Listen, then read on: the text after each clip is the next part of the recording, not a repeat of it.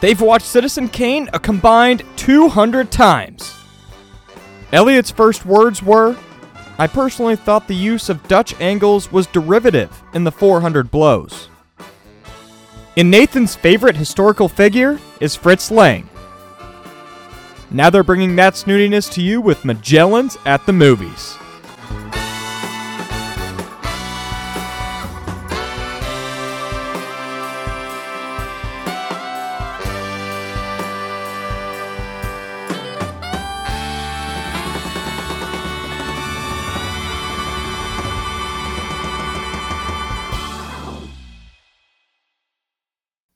Started?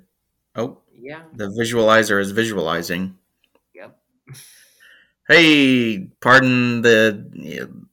Don't pay no attention to the man behind the curtain. Welcome to Magellan's at the movies. Uh, before we start, I have a proposal uh, for you, Nathan, and for the listening audience. They can uh, send Nathan some kind of. I don't know how people get in, into contact with you. They can try to contact you to give their thoughts on this.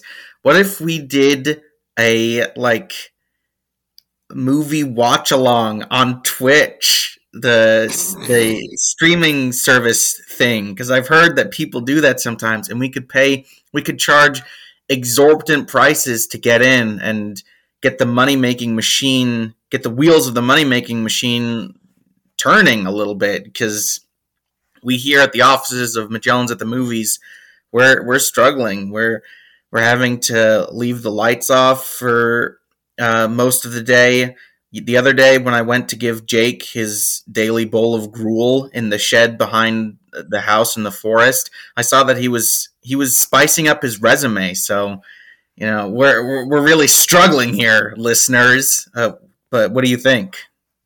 Uh, I think that's a terrible idea. Most people who've watched movies with me have said how little they enjoyed the experience because I talk quite a bit. As soon as I stop enjoying the movie, I just start dissing the movie and it becomes a very unpleasant experience for everyone who is enjoying the movie and trying to enjoy the movie. And Well- so I, I don't know about that.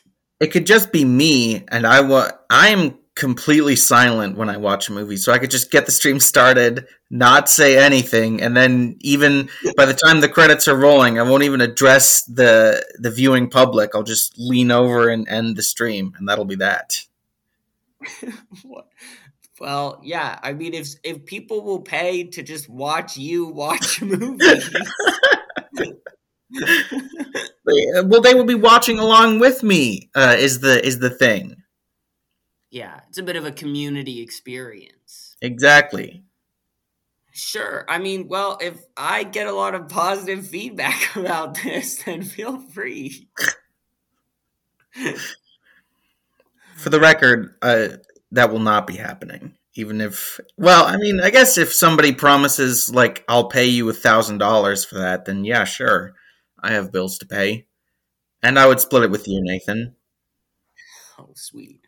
Yeah. Well, we're we're always quick to sell out for a for an easy buck. So We are.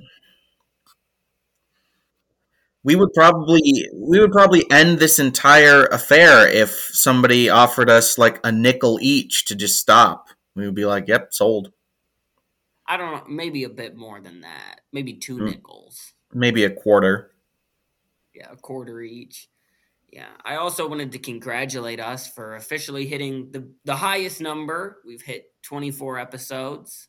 This is our 24th episode. It's actually our 25th, but 24 is the highest number. that, that's a joke for all of you Mr. Show fans out there. Anyway, anyway, let's get started with the actual episode. Uh, since this week is a wildly popular holiday celebrated mainly in America, probably only in America, I'd imagine. Actually, a lot of countries have equivalent holidays like Thanksgiving. So Canada does. I think Mexico does as well. Yeah. What does Canada call it? That's a good question. I'm not sure. Day? What? Thankfulness Day? Maybe. I don't know. I can't tell if you're actually asking or if you're just making a stupid joke. Given your stupid grin, I would say the odds are stupid joke. I was trying to think of like a funny Canadian related way to say Thanksgiving, but I couldn't think of anything except maybe like Thanksgiving A. Like Thanksgiving Day A. okay. Let's move on. Anyway, because uh, this week is Thanksgiving, we decided to watch a classic Thanksgiving movie. And so we picked uh, Spider Man, the Sam Raimi Spider Man movie. It was intentional. We chose it because of its Thanksgiving properties, not because of anything else. And we did not pick it and then realize it had Thanksgiving properties after the fact. So, um, yeah, Spider Man. It was the first comic book adaptation of the character Spider Man, first of now three, done by Sam Raimi, coming off of his Evil Dead franchise. Uh, I think it's the one that a lot of people our age, Elliot, probably grew up with. Tobey Maguire, Spider Man, Kirsten Dunst, James Franco. And so, yeah, I'm really excited for this. I hadn't watched this movie in quite a while but it was the Spider. I mean, I remember watching this as a kid. I remember playing the Spider Man 3 video game on PlayStation 2 a lot. Yeah, I have very fond memories of this Spider Man and this iteration of the character. So I was excited to revisit it and see how it how it held up. Were, were you excited to do that, Elliot? I had actually already seen this fairly recently, but uh, yes, I was excited to to talk about it because, like you said, this movie was a legitimate big part of my childhood and your childhood. I don't remember watching this movie, but I remember when we talked about Godzilla. You said you mentioned the tradition the that we had where whenever one of our parents was gone, the other parent would show us show us a movie, and we would have pizza or whatever. It's very strangely ritualistic now that I think about it. But uh, I remember that Spider Man Two was one of those moments. We rented it from Family Video, got got some uh, some of the good pizza from Pizza Hut. There's a product placement, and yeah, I don't. Yeah, even Spider-Man 3 well, because I saw it when I was a child and I was stupid and I still thought that Kingdom of the Crystal Skull was the best Indiana Jones movie. I thought it was fantastic. I don't think that anymore for the record. But yeah, the video games, uh, I used to have a Spider Man costume from this movie that I would wear all the time. I'm reliably informed by my father that uh, I was so in love with the costume I would be unwilling to leave the house without it for fear of my secret identity being discovered. Not sure how that makes sense unless I wore all the costume but the mask, because everyone's not wearing a costume uh, most of the day, so everyone's secret identity is on display. I don't know. I was stupid. Didn't did I not mention that I loved Kingdom of the Crystal Skull? I was a stupid child. So yeah, and uh, just to get it started, rewatching it, I I loved it. I had such a great time with this movie. I I thought it was so much fun. It was just the right amount of cheesy without being ridiculous. It was so sincere and uh, my goodness, Willem Dafoe, he is he is giving it 150% in this role, and I am here for it all day. I think Green Goblin in this movie is absolutely fantastic. Yeah, I, I would second what you said about the tone. I wrote in my notes that it's in, it's an incredibly corny movie, but it never feels so corny that like the darker moments like when uncle ben dies feel like stupid or you're like well that's is a bit much. That it's very corny it's very this came from a time when like when they designed the costumes for comic book things they were just like just do exactly what was on the page. So like green goblin there's no way Oscorp made the flight suit look like that. There's surely they weren't like, oh, the flight suit looked like, oh, a little goblin guy. but it, it it's it's so sincere in bringing the comic book. I mean, J.K. Simmons looks exactly like J. Jonah Jameson from the comics. The Spider-Man costume is really close. Tobey Maguire looks like a 30 year old, even though he's only like 20 something in this movie. Yeah, so I think tonally it is so fantastic. And I think it's a breath of fresh air watching this after like Black Panther just last week that came out, or Thor Love and Thunder, or any of the modern sort of Marvel movies, that it's just such a far cry from those movies, which are so tongue in cheek with sincerity, where they're like, oh, we can't be so corny because it's not cool to be that corny. And then going back to this movie, that's like, yeah, he's going to say, with great power comes great responsibility. And then he's going to have a monologue ringing it in his head or something in moments that they're okay with being corny. And I think it really serves to this movie's benefit.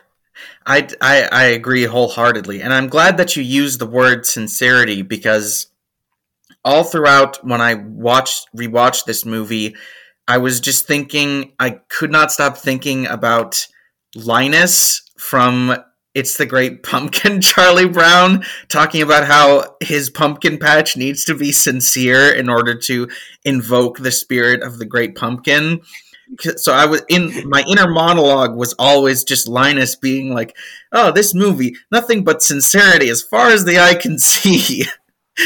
and it does. It does. It plays everything not seriously, but sincerely. But oh, there's a bird in my window well. That's in- interesting. He must be a fan. Sorry, I don't have time for autographs right now. I'm recording.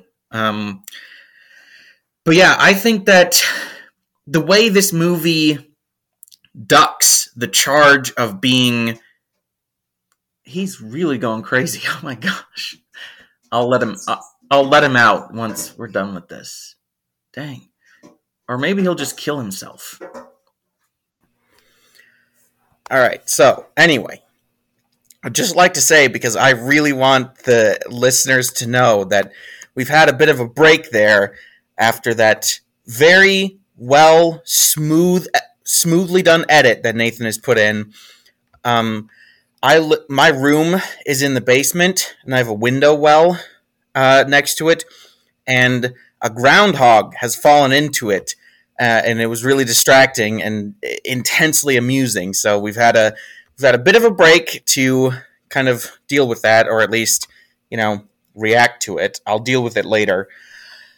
oh, anyway, so yeah, the way that this movie avoids the charge of campiness to the point of to the point where it gets cringeworthy, I think, is that yeah, it plays all of its corniness with sincerity. It doesn't take itself seriously, but it takes itself sincerely. Like it's making it's it's I don't know, it's hard to describe, but it's making like a good faith effort to sell you on on the uh, on the corniness of it. Like it acknowledges it as corny, but it also acknowledges that it's corny in a really good way, like a kind of childish, sort of innocent way, I guess would be a good way of putting it. And it just makes the movie so much fun and so heartwarming when Spider-Man's just being a nice guy, helping people out.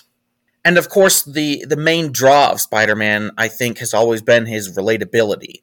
That he's just a he's a fairly awkward, socially not inept, but socially kind of shy high schooler who's got a lot of real world problems like uh, he's got a crush on a girl who doesn't really recognize him or doesn't know that he exists or whatever. He's got uh, a best friend who's a bit of a tool.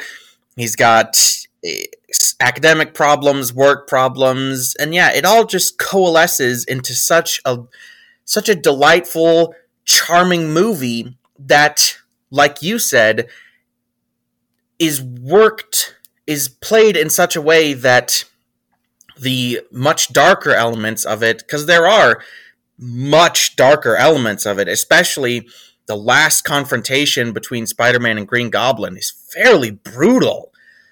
But it just feels very like fairy tale esque. You know, like the sort of old Disney where things could get fairly scary and intense, at least for kids' movies. Uh, and this isn't really a kids' movie, but for, you know, this kind of audience, while still maintaining that sunny outlook that you know is eventually going to win the day. Yeah.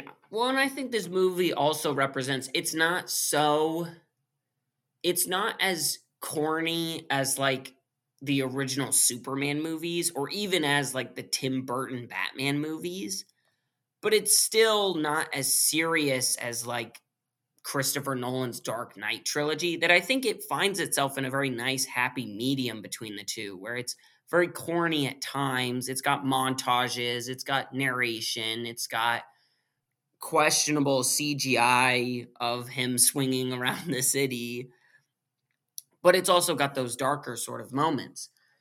In terms of actors, since you mentioned how much you love William Dafoe in the movie, and I would agree with that, that William Dafoe is really fantastic and is a true delight. I also think Kirsten Dunst, or at least I thought this time, that she's doing a very good job with a role that is not great and gets worse as the trilogy goes on that Mary Jane really becomes very insufferable by the end of the trilogy. But I don't think that's Kirsten Dunst's fault.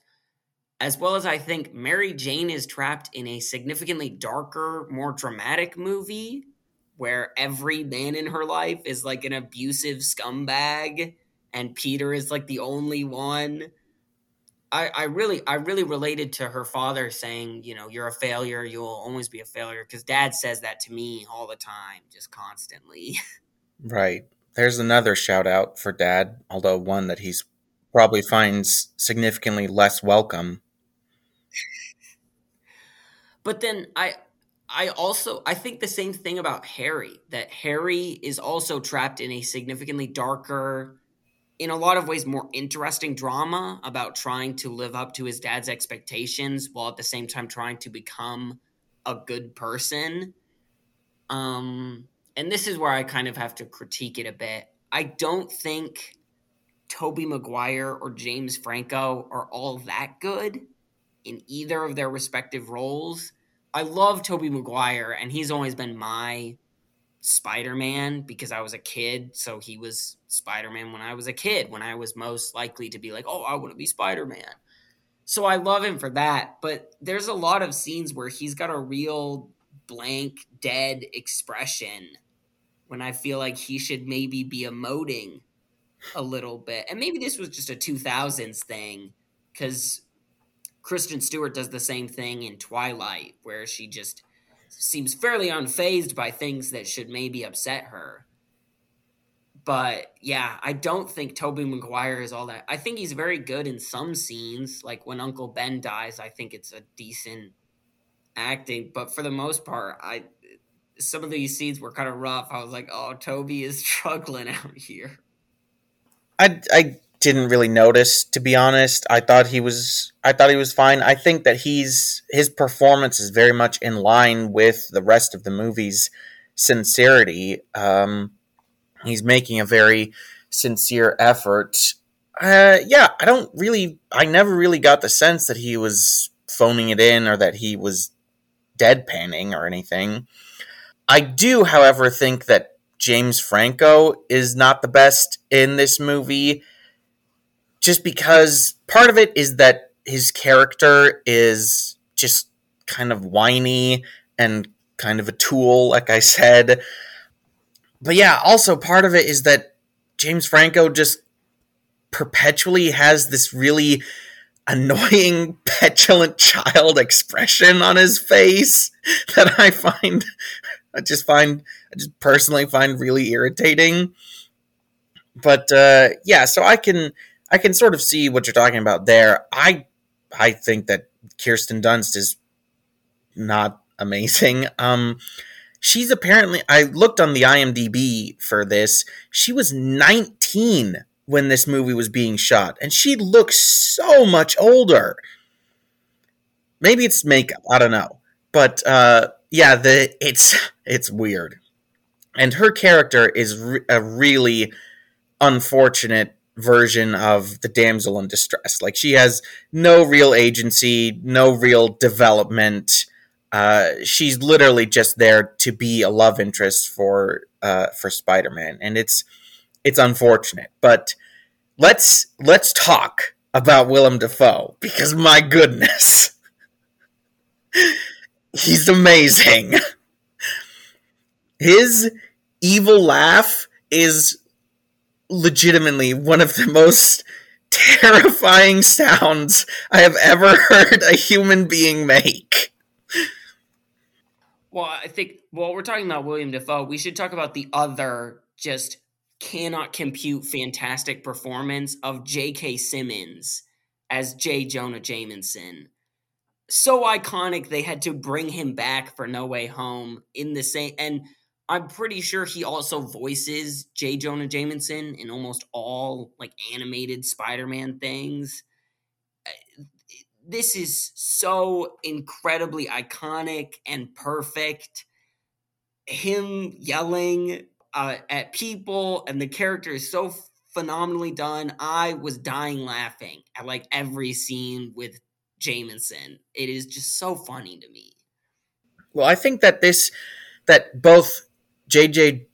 Jameson and Green Goblin are two more examples of how the movie takes things that are very much over the top and very campy, but plays them very sincerely. Like uh, Green Goblin slash Norman Osborn is such a Shakespearean character, and the way that he talks to himself is so overblown and I don't know, over exaggerated that but he plays again, he plays it so sincerely that you just buy it. You just buy into it, even though people like this absolutely do not exist, or I, I hope they don't exist.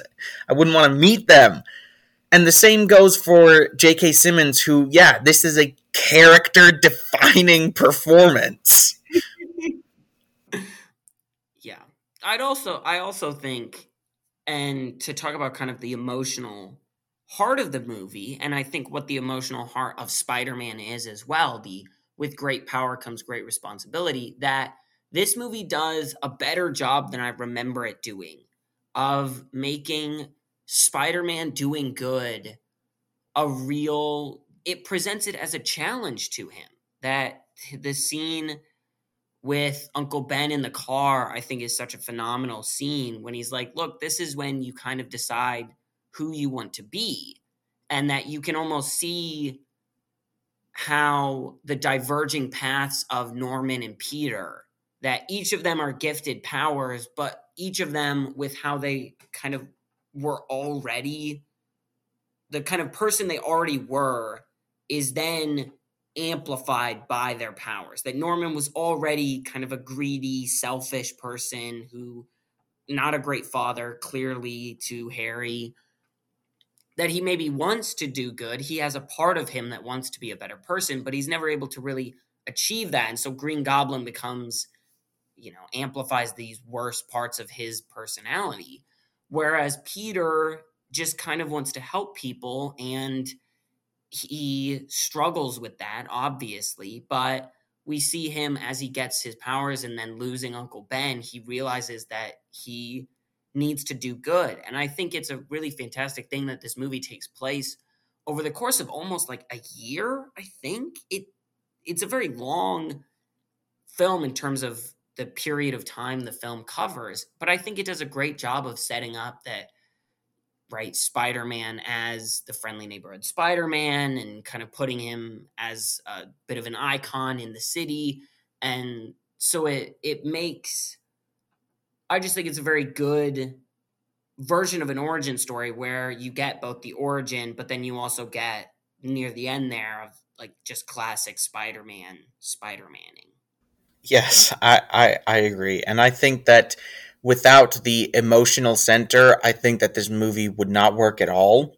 because it is very much different from the other the MCU movies, which are which have attempts at emotional beats and empathetic characters. The degree to which it succeeds, I think, is debatable. But I think that most people would agree that MCU movies are really about huge stakes spectacle. And there's a bit of that in Spider-Man, but it's not it's not what people are there for because A, it's not very spectacular, and B, yeah, the the the choreography is not all that special. Uh, the wire work is pretty obvious. The CGI is, oh boy, it's it's very computer generated. And so I think if you don't have that sincerity and the emotional core of the character drama that really grounds the movie's actions, I think then yeah, this movie would be an absolute flop. And I I do think cuz so I recently actually rewatched the entire trilogy. And the one thing that really stood out to me was just how Shakespearean it all is. Uh, not just in how it's very elaborate, very character focused. Uh, it's the action is by action I mean the way the plot unfolds is very much d- derived from relationships and character dynamics, how people interact and the choices that they make, but also just in the way that people in the exaggeration of the acting and like in Spider-Man 2 you know the whole subplot of Harry trying to kill Spider-Man culminates in him about to stab him with an ornate dagger. It's it's right out of Shakespeare. And oh my gosh I I love it so much. And I think that that's a lot of what's missing from the third one. But in these first two movies that focus on character relationships and dynamics is yeah that's a big part of the emotional heart of the movie which is beyond furthermore a big part of why this movie works so well in my opinion. Yeah i also think that this movie has such a great i mean along with sort of the sincerity there's a real joy to the movie that you don't really see and that you only get from like golden age sort of comic books that the scene of him testing out his powers and like the first shot of him climbing up the wall for the first time which i think is a fantastic shot the way it kind of pans around to go up with him and then he looks down and he's right just so excited that he's do- doing this thing I think there's just a, an incredible amount of joy in the movie, and it makes it really fun to then watch the movie. That it's not, which is not to say that movies that are maybe darker treat being a superhero with a bit more severity are bad, but it just makes this movie a significantly more fun experience. That he's not constantly bogged down with like ethical questions or stuff. I think there's a time and place for both of them, but I think for this movie and for this character, especially of Spider Man, it makes for an incredibly enjoyable watch. And I also think this movie is quite funny. That there's just, and some of it is because of lines that are said very interestingly and have now entered somewhat the cultural zeitgeist, such as almost every line that William Dafoe says you've got to stop pronouncing Willem Dafoe's name as William. You just have to stop. Willem Dafoe. Sorry. Yeah, Willem. Uh, are there are there any other aspects of this movie that you'd like to? I feel like we're really touching on a lot of the positives, sort of, but what are maybe some negatives for you? Okay, well, first of all, I just want to echo your sentiment there and kind of expand on how I think that in a lot of Mar- Marvel movies these days, um, especially the more recent ones, at least the more recent ones that I've seen. I it's been a while since I've seen one, but also in the early phases of the MCU and definitely in the DC movies, the way that heroes and heroism is portrayed is bound up in a lot of snark and cynicism and sarcasm where there's you know it's not nearly as sincere. There's a much greater acknowledgement of the fact that this is all fairly ridiculous. Uh, it's it's like a more comedic take on the realities of what it would take to create an actual environment like this uh, than the much darker, more introspective kind of reflection that you have in Watchmen, uh, the comic book, the graphic novel. I haven't. Well, I have seen the movie. I don't remember it. And so, yeah, again, I we just keep on coming back to the the theme of sincerity, where in this the archetypes are a lot more archetypal. They're played a lot straighter. Uh, you know, like you said, there's no real ethical quandaries. Spider Man is clearly a good guy. Uh, Green Goblin is unequivocally a bad guy. Uh, and they fight, and good ends up winning. And I definitely agree that there. I love, clearly, I love darker movies that are more complex and are more interested in sort of diving into the reality, the ideological realities of good and evil and stuff like that. But yeah, it's it's so it was so nice to kind of come up for air with this movie with its much more sincere take on these icons of popular culture. Uh, as far as negatives go, we've already talked about some of the problems with the characters and the acting, uh, particularly as they relate to Harry Osborn and Mary Jane. Hmm. I don't know. I just I just had so much fun watching this movie. I I feel like it felt like it got to a point where trying to point out negatives would have trying to like critique it would have detracted from the experience if that makes any sense. Like I would have had to disengage from the movie to an extent where I would just feel like I was like I was bullying some uh, some kid's story about uh, a what a knight slaying a dragon and saving a princess for being derivative or sloppily told because a I first of all I don't think that this is derivative or sloppily told. I think it's very well told. It is obviously derivative. But b everyone's just having such a such a good time with it that you would just feel like a total jerk and the ultimate buzzkill. So I, I, don't know. You you can talk about uh, now that I've essentially set it up where you have to admit that you're a buzzkill and a jerk in order to talk about negatives. Uh, do you have do you have any negatives, Nathan? Yeah, I I think it's funny that you say that because I feel like everyone has some of those movies where yeah you're like, I'm aware that this could be better, but at the same time, I, to be mean to the movie, it feels like mean spirits. Like, oh, you hate fun? Oh, you, you think something's wrong with the original Spider-Man? Oh, I guess you hate being happy. That it's very true, and I think the fact that a movie can instill that sort of feeling in a person goes to show the quality of the film. Having said that, I think like you said, the characters are very archetypal, but that also means that they are prone to the weaknesses of those archetypes. Like you already kind of said, Mary Jane is the archetypal damsel in distress. And so because of that, she literally she has very little to do in the film. Uh, Harry is mostly in this film as a setup to what he will go on to do later in the trilogy. He has very little to do in this movie itself.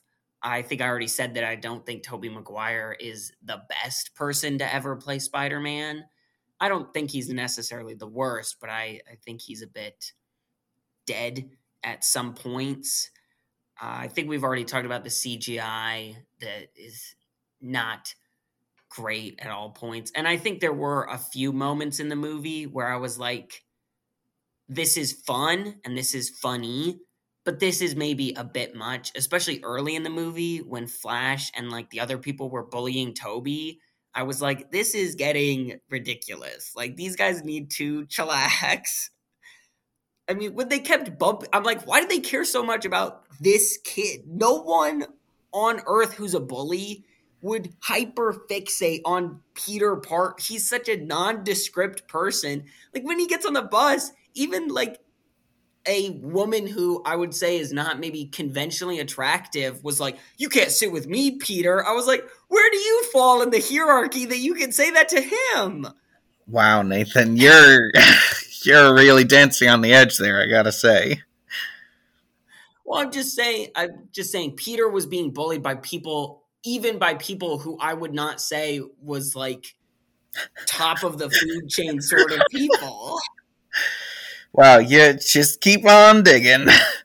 But other otherwise, I don't think there's there's really not much else that I can dislike the movie for. I mean, it's very corny and I do think there's maybe some mm, there's a few places where pacing wise it drags a bit and then speeds up through things that I'm like, eh, that should have maybe been because I mean it speed it speeds through pretty much the entire summer in a montage.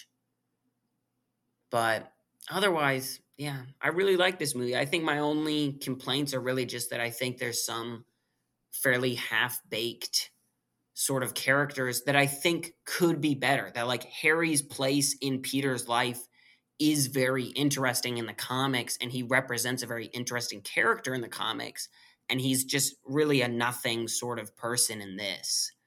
And then Mary Jane is, uh, like we've said, essentially just a human crash test dummy for Spider Man to save in different scenarios. yeah, but even if I were to acknowledge your uh, sexism and classism there, uh, that you're trying to pass off as criticism of a movie, I think that I just can't bring myself to dislike this movie. I, part of it is definitely the nostalgia factor. Like, this is a big part of my childhood. Uh, Spider Man was my childhood hero. But part of it is, yeah, I, I legitimately think this is such a great, sincere movie. And there are so many little moments of just that just warm my, my cold, dead heart like even when I was a kid, I always loved the moment when Green Goblin tries to find Spider-Man by interrogating J. Jonah Jameson, and he busts into his office and he asks him who takes the pictures of Spider-Man, and JJ protects Peter. Like he he says that he doesn't know, which almost implies that he he kind of knows that Peter Parker is Spider-Man, or at least has suspicion but it definitely shows this much more caring side to him that yeah it i don't know it just it just makes me smile. I'm smiling just thinking about it. Maybe you can hear it in my voice. He he is smiling. And i think i think that's very legitimate. I feel like i feel that way about spider-man 2 which i rewatched uh, a while ago but close enough that i can remember rewatching it and that movie i just thought was such a phenomenal i think the characters have more to do. I still think mary jane's not fantastic but i think harry is significantly improved. I love alfred molina as doc ock so i'm a big fan of spider-man 2 and i feel much the same way about that movie as you do about this movie it sounds like. And then spider-man 3 is just pff, an unparalleled masterpiece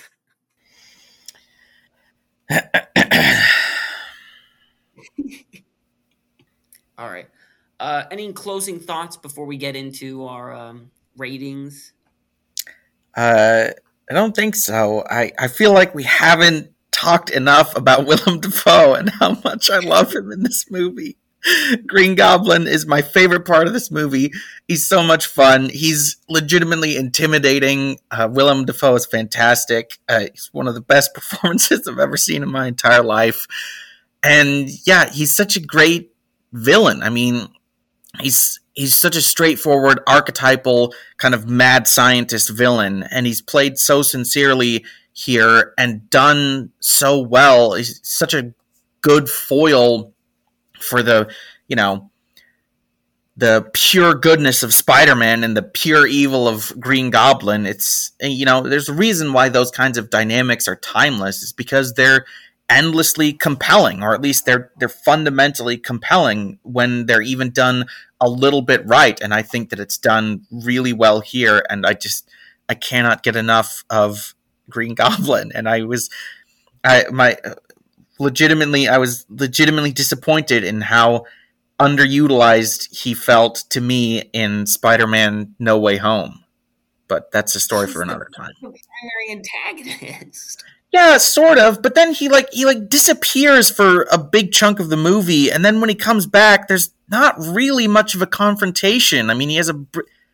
Let's not talk about it. That's a story for another time. Well, I just wanted to say that I'm I really like the um, soundtrack to this. I don't know if I'd necessarily listen to it maybe casually, but right. Danny Elfman, this is a fun a fun soundtrack. I think the score is quite good for this film and we bring up the score every week, so someone had to do it. All right, well, Elliot, you give your your rating first, then. Uh, I'm I'm going A minus on this one. Um, maybe maybe even an A. I don't know. I'm I'm sort of vacillating between them, but yeah, this movie is an absolute blast. Uh, have I mentioned that I think Green Goblin is fantastic and Willem Dafoe was great as Green Goblin in this movie? Because both of those things are true. And this movie absolutely holds up from from my childhood. Uh, I love it. I love it. Wow, I was not expecting that. I mean, you had been talking very big on this movie, but goodness gracious, yeah. Um, yeah, I feel kind of the same way as Elliot, although I think the detractors are a bit more, and I don't feel bad being a buzzkill because I am a buzzkill in real life. So, um, yeah, for those reasons, I think the movie it's like a 7.1, 7.2 for me. It's a very enjoyable movie. I had fun watching it. I'd love, you know, if people yearly were like, let's watch a Thanksgiving movie, I'd probably pick this. Elliot's shaking his head disappointedly at me. But yeah, I just think Sam Raimi made better Spider Man movies. So, Spider Man 3, for instance. so, we were talking recently about, or I was mentioning to you how I felt like Sam Raimi was as out of left field a pick for a director of Spider Man as Peter Jackson was to direct Lord of the Rings.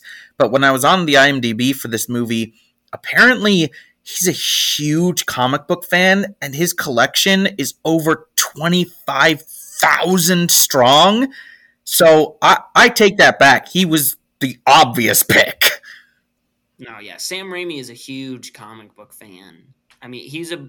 I think his favorite hero was Doctor Strange, so he always wanted to do a Doctor Strange movie. So it was nice that he got to do that. Too bad he couldn't have made it good. Anyway, um, I was going to ask you where this ranked in terms of all the Spider-Man movies that made. I feel like maybe it's superfluous now to ask because I feel like we could maybe guess, but where does this one rank in terms of all the Spider-Man movies? Including the the MCU ones and the Andrew Garfield ones? Yeah. Oh, I would put it at the top. I would put it at the top easily. That was going to be a more interesting question when it wasn't so obvious that you loved this. well, so where much. would you where would you put it? It's like third, third or fourth. Good lord! Behind what? Uh, Spider-Man Two and uh, Homecoming.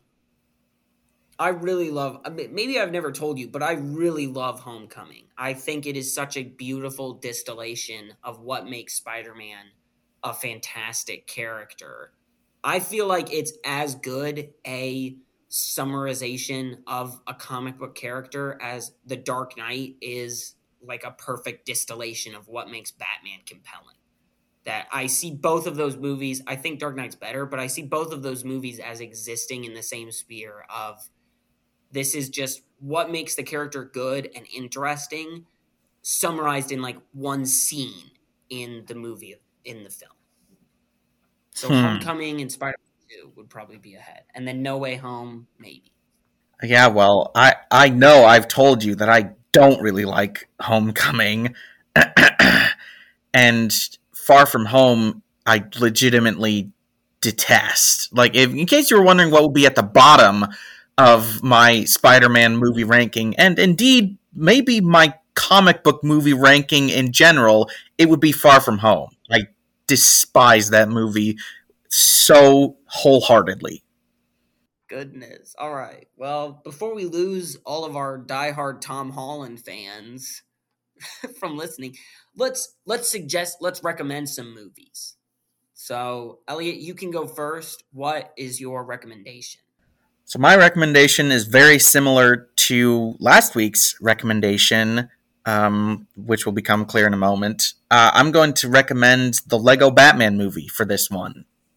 I think that the Lego Batman movie, very much like Spider Man, is a lot of fun. It's a much more lighthearted, sincere take on a character who's typically played much more seriously. Spider Man is always fairly lighthearted, but he has had his more serious moments. um, it pokes a lot of fun at Batman and the Batman mythos, but it does so out of a clear place of love that it's it's also a celebration of Batman uh, over the years, not just as a comic book character, but as like a pop culture icon in the movies and TV shows as well. Will Arnett, Arnett is great, and he plays really well with uh, Will or not Will Cera, Michael Cera as Robin. Uh, gosh, it's really funny and really well animated. It's also like Spider Man. It's very heartwarming.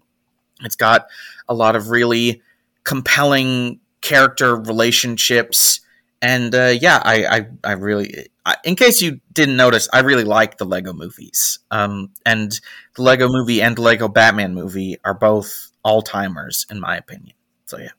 I'd second that. That's a great recommendation. Dang, it fits even better than I thought when you first told me you were gonna recommend that. Uh, my recommendation is maybe a bit different. It's going to be Captain America: The First Avenger, so the first Captain America MCU movie and I think it's because it treats the character of Captain America with just as much sincerity as this movie treats Spider-Man. That Captain America is kind of an archetypal good guy. He represents, right, all of these good old American values. And this movie plays that very sincerely. And I think it really pays off. It's a really fun movie. I always thought it was one of the better phase one movies watching it as a kid. And then even going back to it now, I really like it. I think Red Skull is great. Chris Evans is a fantastic cast for Captain America.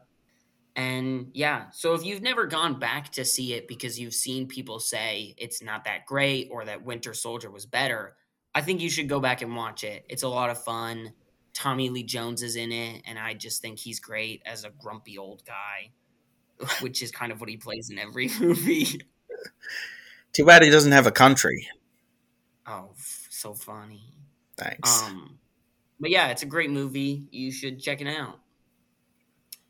Okay. So that's it's been that's pretty much it.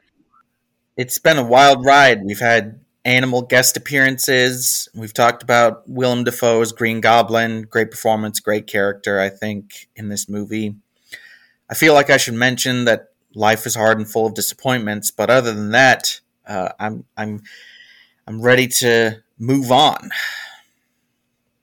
Well, I hope everyone has a, a great Thanksgiving, or if you're listening to this like you know three months from now or something, I hope you have a great Valentine's Day. I guess that would be close to roughly it. But yeah, great job. We gotta get a groundhog out of a window well now or something, or Elliot does. So.